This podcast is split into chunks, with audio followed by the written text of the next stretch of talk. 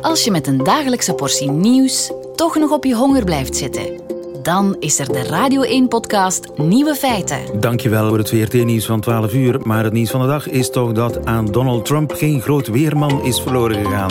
Met alles wat je nog beter kunt weten en inzien. Dat Japanners tegenwoordig sneller een Ferrari kunnen krijgen dan een vleeskroket. Geleverd door bevlogen specialisten en gewiekste correspondenten.